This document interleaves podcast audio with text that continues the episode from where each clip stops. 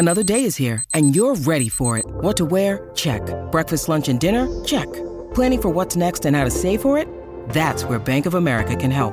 For your financial to-dos, Bank of America has experts ready to help get you closer to your goals. Get started at one of our local financial centers or 24-7 in our mobile banking app. Find a location near you at bankofamerica.com slash talk to us. What would you like the power to do? Mobile banking requires downloading the app and is only available for select devices. Message and data rates may apply. Bank of America and a member FDIC.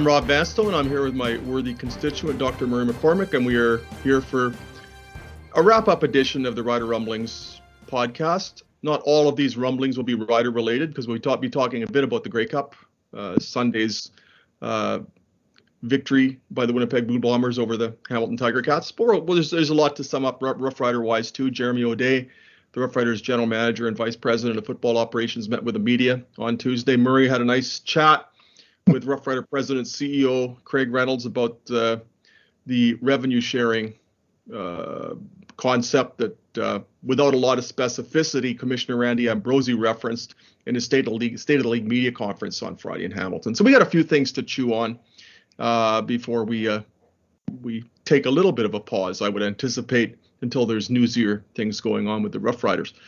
Um, let's start off with the revenue sharing thing because you've got uh, you did have this conversation with Craig Reynolds, who I think provided more insights on this than did Randy Ambrosie, and a lot of alarm bells have been raised, especially with pertinence to the Rough Riders, in that I think the premise a lot of the of a lot of those objections or concerns was do you want community-owned teams such as the Rough Riders funneling money toward large corporations, well-heeled corporations such as MLSE or billionaire owners? And that there's a certain uh, there's a kind of a visceral uncomfortability with that. Um, but it doesn't seem from what you said to me a little earlier today that that's necessarily uh, the tenor of this uh, this uh, concept.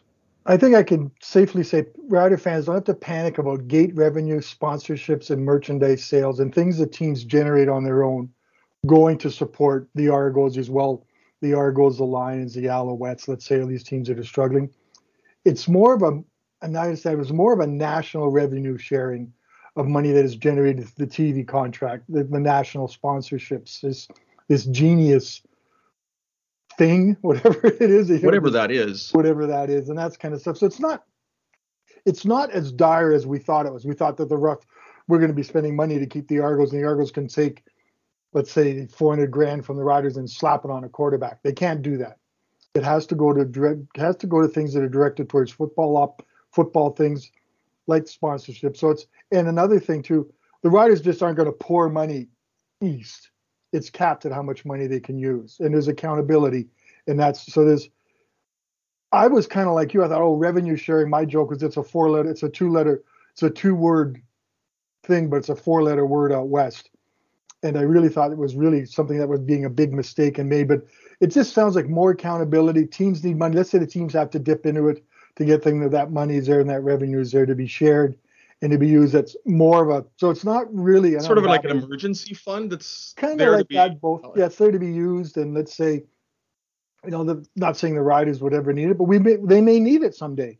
So it's more of a formal thing, and it's just part of the business plan that's been generated out of COVID and stuff. So I guess I didn't think Randy did a great job of explaining it. I thought there were a few details, you and think? I tried to read, but Craig did a job as funny. I'm, I'm, and I'm paraphrasing, but it's it's capped, which makes me feel a whole lot more comfortable. That's just not free money flowing. I don't I don't know what the percentage of revenue sharing is or what the cap is because that's just that's not how the CFL does business. But it's it kind of makes me feel a little optimistic about the future of the league that now they're recognizing that the teams just don't have to survive on their own that the league's got to step in and maybe help out with some of this money because if that makes sense. And it's it's funny because people are all upset about this but it was 40 years ago. Like i know i revenue sharing was pretty was pretty darn important to the riders back then. Yeah it was called gate, gate equalization back then. So you get you know, Toronto was having big crowds, BC was having big crowds, Montreal, I think, was having big crowds. And oh, they, in the early years of Olympic Stadium, they were getting massive crowds. So, so they had the money to support the riders. Now,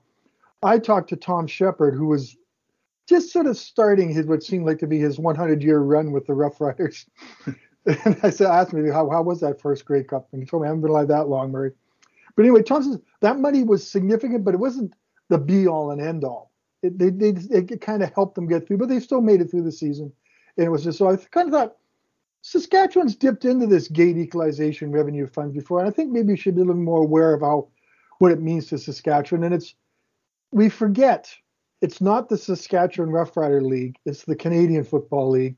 And these teams, you just have to support them because you can't play four teams that are surviving. Let's say Winnipeg, Edmonton, Calgary, and I don't know, Hamilton. Can't play each other all the time. You got to have nine teams. So if they're going to survive and move on, I think it's a reasonable thing to do. And I, I don't think it's as as people are, are complaining, panicking, seem to be panicking about as much as that. But I also want to say, but never say never in the CFL, though, Rob. What about what do you think of this whole talk about three downs versus four?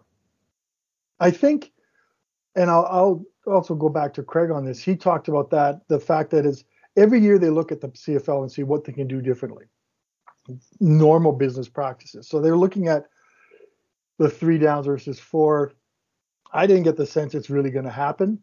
It's just something they're looking at Better to maybe make the, no, and I think there's a lot of people that are quite upset about that. But I think it was just what can they do to make the game? Because you and I both know until the playoffs, the games weren't all that exciting. And I don't know if four downs changes that by any stretch of the imagination. I love the three downs. I love what it has to do. I like to have the pressure on first down when you've got to move the ball. You've got to do something. You can't just hand off to the guy and get two yards and stuff. So uh, I don't think it's just they're looking at the model. They're seeing which way they can do maybe attract younger fans.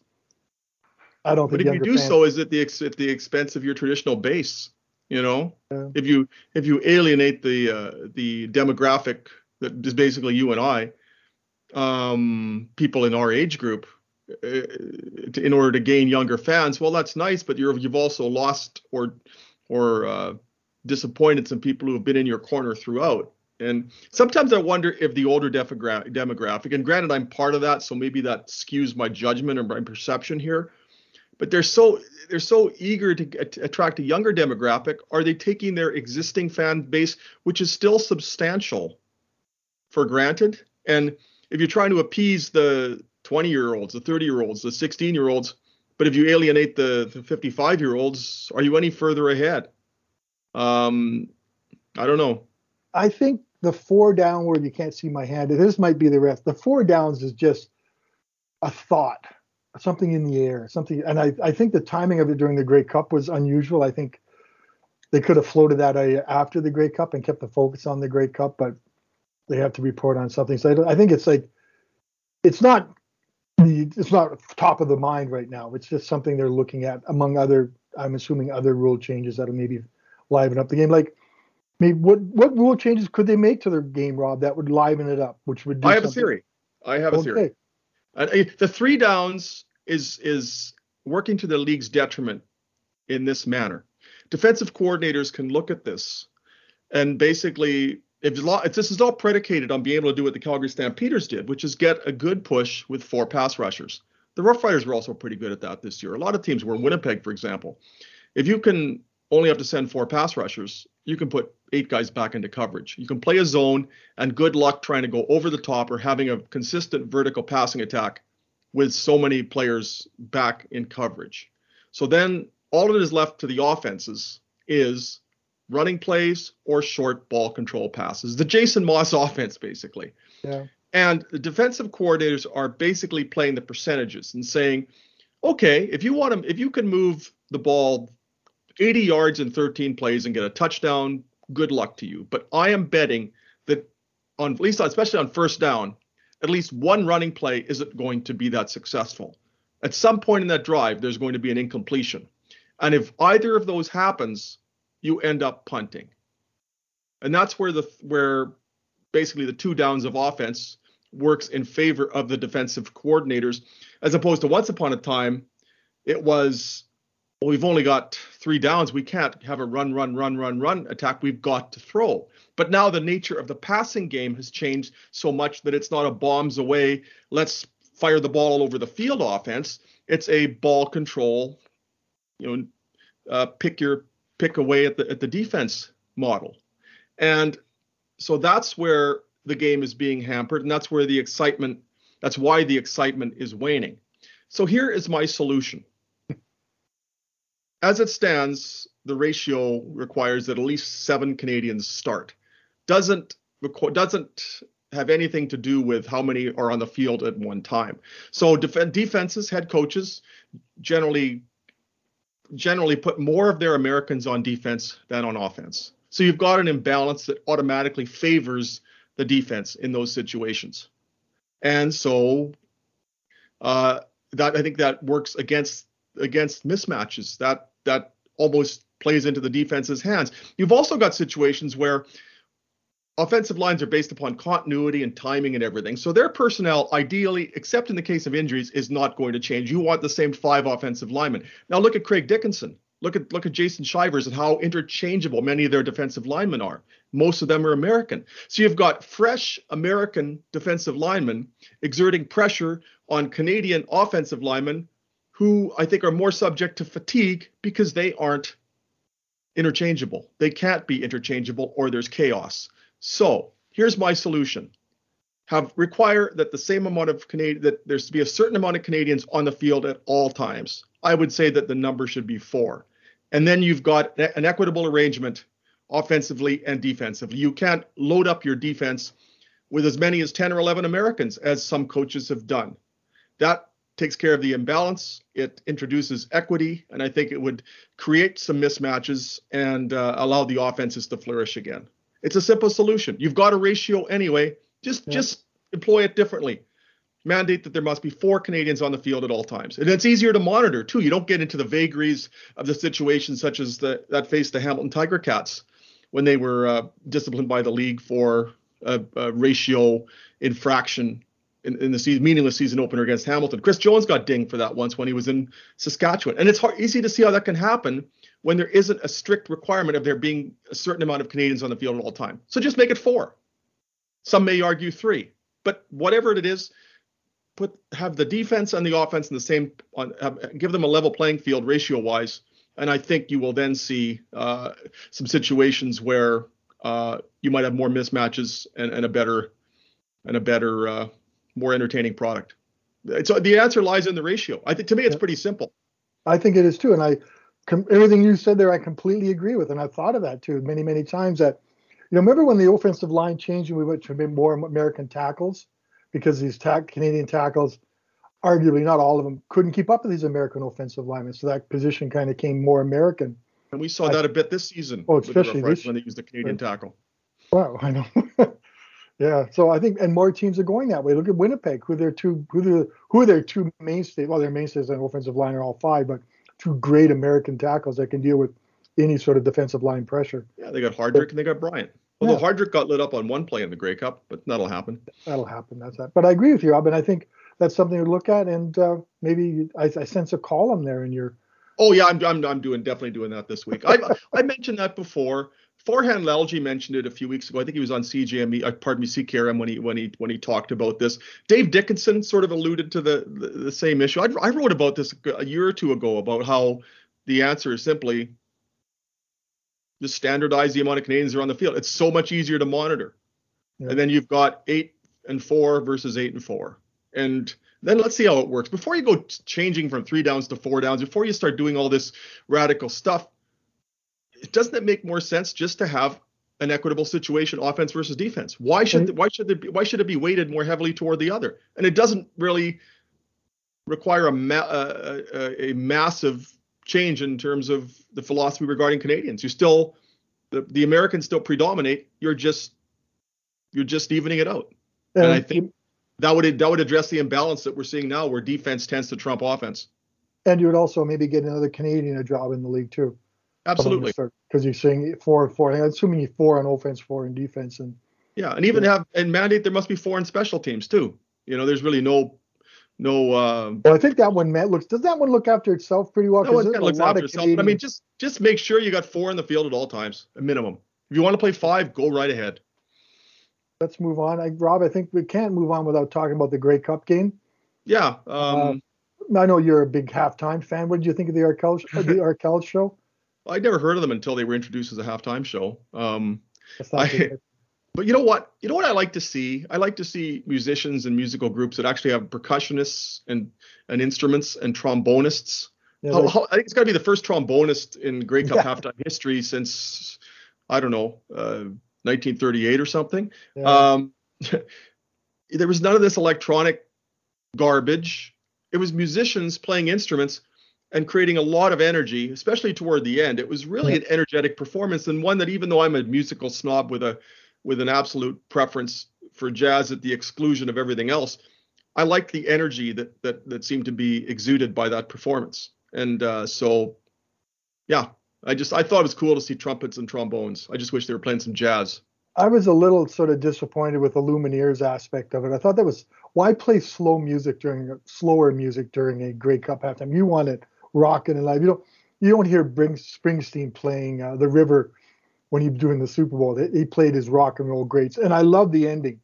I give me more fireworks. Give me more fireworks. Give that me was more brass band. That was that was the only fireworks that there'd been in the Grey Cup toward that point. but that also point. give them credit going with this, a hometown band like that. The, it's just Canada now. I'm Canada has some great rock and roll bands. Arkells, the Trews. I keep pumping the Glorious Sons is great. I know it's not your type of music, it's my type of music, and I loved it. So it was a great halftime show. First half football picked up in the second half. I think got a little. Oh, absolutely. Exciting. First half was just a quintessential 2021 CFL game. Yeah. The second half started looking more like the CFL we like, as as did the playoffs in general. Yeah, I think they're the all playoffs like, have generally good been good. We're, yeah, we're generally good.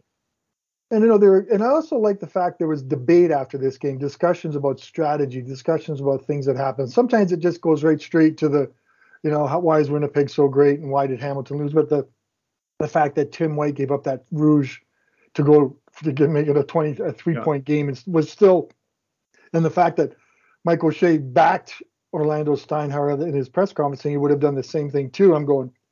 That's just the coach's coach's uh, code, though. You don't malign another that coach. That was a line drive kick, and he had he would have probably got to the 35 yard line. Oh, easily, yeah, easily, and it would have maybe even further. Like this is this is almost a former Olympian. He's got incredible speed. He returned a punt, I think, against Ottawa, or not Ottawa, the week before. He's just an incredible talent. And I, I, really think that was kind of a strange call. I give Masoli credit. Did he help his free agency status? You know, comes in off the bench. And what it worked so well for him. I like the way Hamilton used it worked well, having Evans and Masoli when they were there. And they appeared to be there's no animosity, there's no quarterback controversy. They understand that's the way they're going to win and they're going to go ahead it. It didn't work out. That was a the interesting pick at the end of the game. I liked it because I know like it touched three different hands, and the defense won the game for the Bombers. And regardless of everything the Bombers did this year, we're going to remember them for a defense and the defensive play at the end of the game won it for him, which I think was pretty cool too. What I didn't understand is that the the Tiger Cats are first and goal from the five, and they ran the ball. Um, yeah. And why did why did they Speedy Banks scores a touchdown why did they not get Speedy Banks the ball near the five yard line? They're down there. They've got somebody who, even though he's bordering on 34, is still their best offensive playmaker. Yeah. Why not just get Speedy Banks the ball in space? That's the guy you want to go to. And it's just like they ignored him except for that one touchdown that he scored. The the play calling was was really curious. They were so close on that last play to Acklin. Yeah, the ball was... just got got ball just barely got tipped away. But uh, uh, the first down call, as soon as that run goes nowhere, then they've got time for one play. Uh, I don't know why they didn't try some different things. Or Masoli's a mobile quarterback. Roll him out a bit. Use his mobility. Give give him some options. Uh, uh, to me, the run right up the middle that was the least yeah, uh, that was the least productive call they could have made in that situation. They just threw him at this chunk of humanity and second suddenly a second and goal from the five. If you're going to run the ball, at least do so with a bit of imagination as opposed to clunk clunk up the middle splat. Yeah. But how good is Winnipeg, Rob? to win that game, to win to in the playoffs. Like Zach Collaros for what five picks in two games off the top of my head, and gets the gets the most outstanding player, Grey Cup MVP. I backed it a little bit. Upon further review, I think there should have been great more consideration given to Sergio Castillo. You know, five field goals in those windy conditions. A convert did everything he possibly could, and uh, maybe he should receive more consideration. But I also know the MVP votings and stuff like that takes place pretty sometimes pretty early, and you're both basing on. But if it was early, then how did Collaros win? Because yeah, his his uh, his but he did so best much plays were toward the end of the game, and give him credit. I mean, after after those the the uh, back-to-back interceptions, he he regrouped. Yeah. He's always been really good at, at flushing things and staying pretty focused on the task at hand, and he made some really nice throws. There was a touchdown to Demski. There was what turned out to be the game winner to Darvin Adams. Uh, he displayed the arm strength. He displayed the patience in the pocket. He ultimately made the plays when he had to make the plays, and that's what. Uh, uh, if he doesn't do that, I think everything else is is for naught. So I don't really dispute the the legitimacy of, of Zach Collaros as a as a uh, as a Grey Cup MVP. I mean, you, you look at the uh, the West semifinal, and Cody Fajardo threw four interceptions. Well, so what? When he had to make plays late in the game, he made them. Mm-hmm.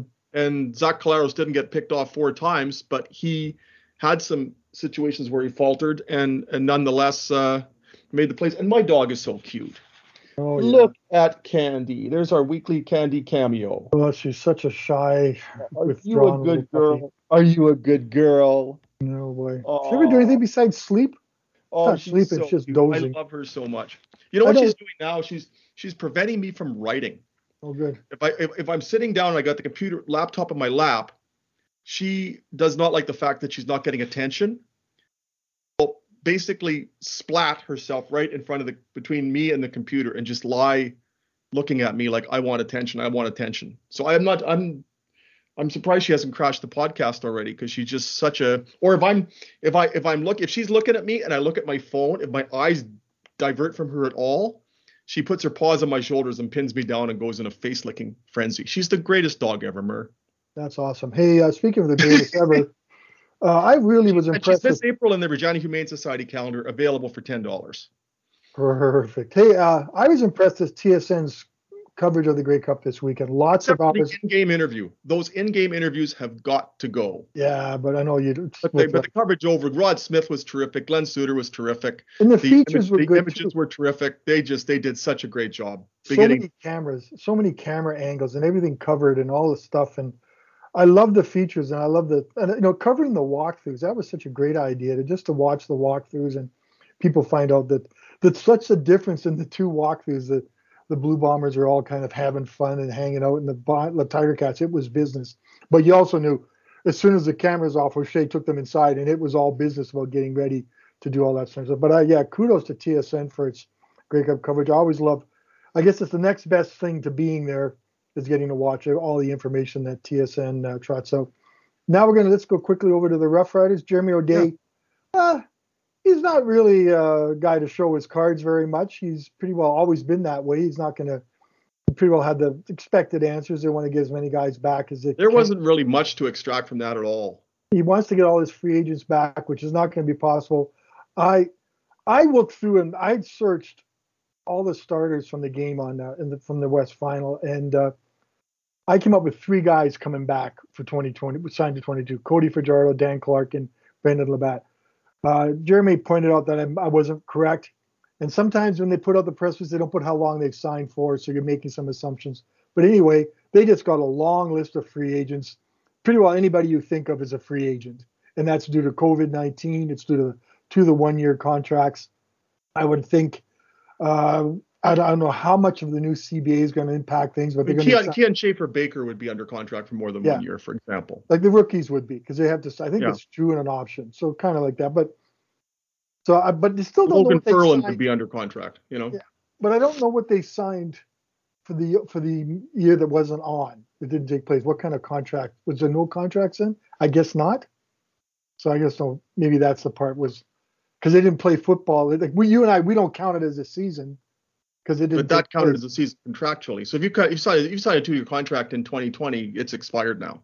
Yeah. Um, but yeah, I didn't really get much from the Jeremy O'Day press conference. I didn't expect much to come out of it, and not much did. He he did mention that Duke Williams is expressing interest in returning. Yeah. Uh, I think that's a that's an encouraging sign. I, I, I from that I wouldn't be surprised if that's one of the situations where they've just agreed, okay, we'll work this out, and when when the fiscal year or when the calendar changes from 2021 to 2022, we'll just formalize this. I I I was in, I was encouraged, I think, to hear that Shaq Evans is still in their plans. Um, Jeremy O'Day pointed out that it's tough to come back from a broken leg It's within a interesting. We- season.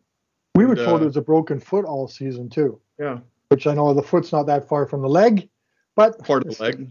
So, it's part, can't have the body. Can't have a leg without a foot. Yeah. This is the kind of educational uh, basis that we have on this podcast. Um, but what else? Uh, You know, there the- really wasn't much to extract. I, I asked them about the number two quarterbacking situation. They they said that they're very high on Mason Fine. Uh, I wonder where that leaves Isaac Harker. Um, late in the season, he was bumped from number two to number three. That I think is telling. Uh, I, I would hope that I like Isaac Harker. I hope they're not ruling him out of their plans completely, but sometimes actions speak speak more loudly than Yeah. words. And when I did ask about the number two quarterbacking situation, uh, Jeremy O'Day referenced Mason Fine, but didn't mention Isaac Harker until I followed up with a question about Isaac Harker. So read into that what you may. that's also your our obsession. Even Craig kind of teased me a little bit about the second string quarterback. Yeah. which was kind of yeah. But I guess issue. You know, I it is, isn't mean? It's an issue, it's, but they uh, have a they have the number one guy locked up for another year, which takes a you know in Cody Fajardo, and I, I think you said a few good things about him in the past. A in few. The future, in the future, a little bit of bromance going there, you and Cody, I think. But yeah, and congratulations to Cody Fajardo for winning the Gord Barwell Award. yeah, which uh, goes to a CFL player who exemplarates uh, exempl- exemplates, exemplifies uh, laudable behavior and Christian values on and off the field. And I can't think of a worthier recipient of that than than Cody Fajardo. Yeah, and it was such a different thing and i know that was the first time we've seen jeremy in person i've seen him at practice since 19 maybe i don't know kind of was just it's kind of nice to be in person with the guys again and kind of put this uh, because they're back to normal protocols now masks and that kind of thing so it's a little I don't want to do any more Zoom sessions. I'm Oh. so I'm so old for Zoom. but but tune into our podcast yeah, that's on YouTube. That's not Zoom yeah because we've got yeah, two that was just podcast. uh, yeah. Zoom calls were made it very difficult, but I'm I'm glad they opened things up in the playoffs. So that's part of the uh, you know the protocols easing because things are getting better. How much we're going to see maybe maybe things are getting better. Look at the COVID numbers in the National Hockey League, NBA, NFL. And did the Uh, CFL ever get fortuitous in its timing of the Grey Cup? Because they could have been. Imagine if that was now in the way this this latest variant's running through teams. They got their season in. They had one big incident with the uh, Elks. Basically, everything. So, and we said kudos, but the players bought in. Everyone bought into what they had to do, except for a couple of them. Yeah, And good for them. And kudos. And they they knew what was going on. They wanted to play football. It's also a job, so they needed the money and that's probably another reason. But I, I, I kept thinking, and I, I mentioned it the other day when you uh, when you made Cody get quite emotional at that season-ending press conference, and I don't know if I said it to you that time, but I found it just showed how much pressure these guys are under, and how much, you know, being tested and being on their own and not being able to go to restaurants and not being able to socialize. Also, Cody does wear his emotions on his sleeve, and I was still surprised, but I also felt, yeah, this is this is this way the season's been for these guys, and it's it's hard. It's they've been away from families, and Cody's probably seen his wife twice, you know, since the middle of July. That's so hard on guys, and I think part of it. I'm not saying that I'm not speaking for it, but just my observation might have been deserved how much pressure these guys are under, and it just kind of all overflowed for Cody. And still amazing to see a quarterback do that, and I still find it quite. I don't know. he's real. He's real. genuine. A He's yeah, not going to hide behind a mask, even in these COVID times. Uh, he's going to be exactly what he is and exactly who he is, and uh, may that never change. Yeah. So what we're going to be quiet for the next little while. What do you anticipate?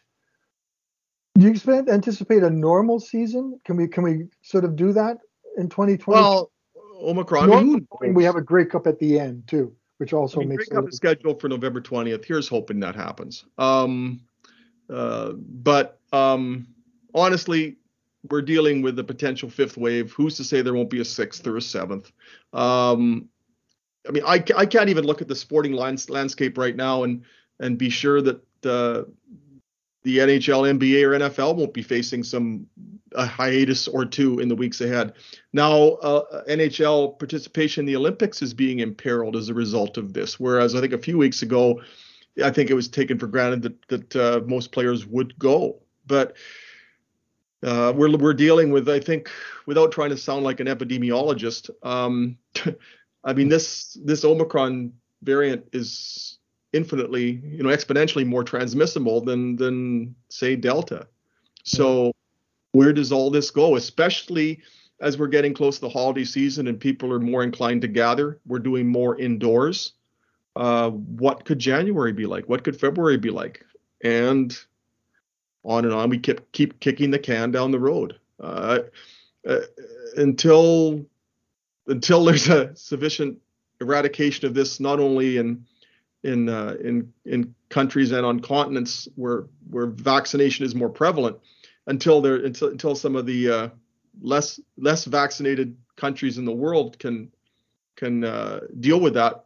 This thing is not going away. This season was a bonus. I hope we have an 18 game season, a full season next year. I hope everything is normal, but honestly, how could you even bet on what what uh, the world is going to be like a week from now? Well, I got my I got my booster last week, so I've been triple vax now. But I have to admit, it was a tough weekend. I had some reactions to it, and I'm not saying that. I'm just saying that as an observation. I'm not saying just because I. Have. I mean, yeah, your, your hair fell out. Sorry. anyway, it felt like I'm laughing at my own jokes. I kept thinking to myself, I felt hungover, which I usually do at Grey Cups, but I hadn't drank during the weekend because I wasn't there. So I just felt this, this sort of. But don't ever let them be an excuse. Like I give the Saskatchewan Health Authority. I went and got my boost. I was 45 minutes in and out. The the people there are so pleasant. They carry on a oh. conversation. There's therapy dogs.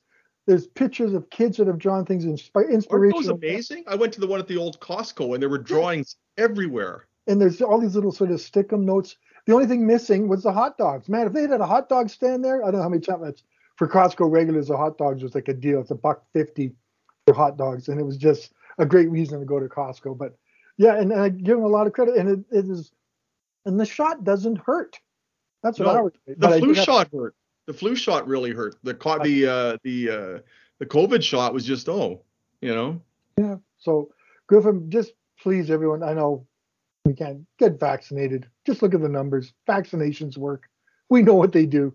Just go out there and do your part. And I'm so looking forward to it. I know we're gonna it last Christmas we got together outdoors on Christmas Eve. The family was all at Douglas Park. We all had hot chocolate. We walked around, and then we all retired to our separate places for dinners and stuff. And it was it was different. It gave the kids an op, my children an opportunity to maybe develop some other traditions. But man, I'm looking so looking forward to them all being together this Christmas because there's nothing better than Christmas Eve in the McCormick household with. Yeah, and we our tradition was certainly disrupted last year. Every Christmas since 19, 1984, we've gone over to the, or I and then we, uh, gone over to the home of uh, Dr. Mark Anderson, his wife Roxanne, uh, the sons Eric and Paul, dog Portia, once upon a time Fritz, and uh, and we weren't able to do that last year. And uh, you know, we improvised, and and uh, I had a nice pizza. And on Christmas night, I I dragged out my old skates and I went for a skate at the Lakeview Outdoor Rink where I, where I had not been since 1984. But this year on December 24th, I can hardly wait to go over to the Andersons for Christmas and blow away my diabetes diet and have too many chicken balls. And um, we're going to take our wonderful dog Candy over there and we're going to have uh, our first Candy Christmas. So uh, that would be awesome. And then even this Sunday, I'm going over. I'm going over there. I'm going to watch NFL all day with my godson Eric. So it's nice to be able to do those things. Don't take them for granted because only a year ago uh, you could do it, but you better not get caught. So uh, uh, I hope everybody has the type of Christmas that I'm looking forward to. I hope I have the type of Christmas that I'm looking forward to, and uh, and I extend those good wishes to all of you out there in podcast land who, are, who have been so kind to bear with us through 49 minutes and 24 seconds of this blather.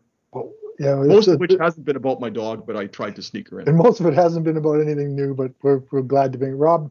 I'm we'll probably talk again, but Merry Christmas and uh, let's outro this baby in a fine form for you. Yeah, Merry Christmas to everybody. Merry Christmas to you. Yes, um, favorite pun. And now for the outro. If you enjoy the podcast, please leave a review and a five star rating.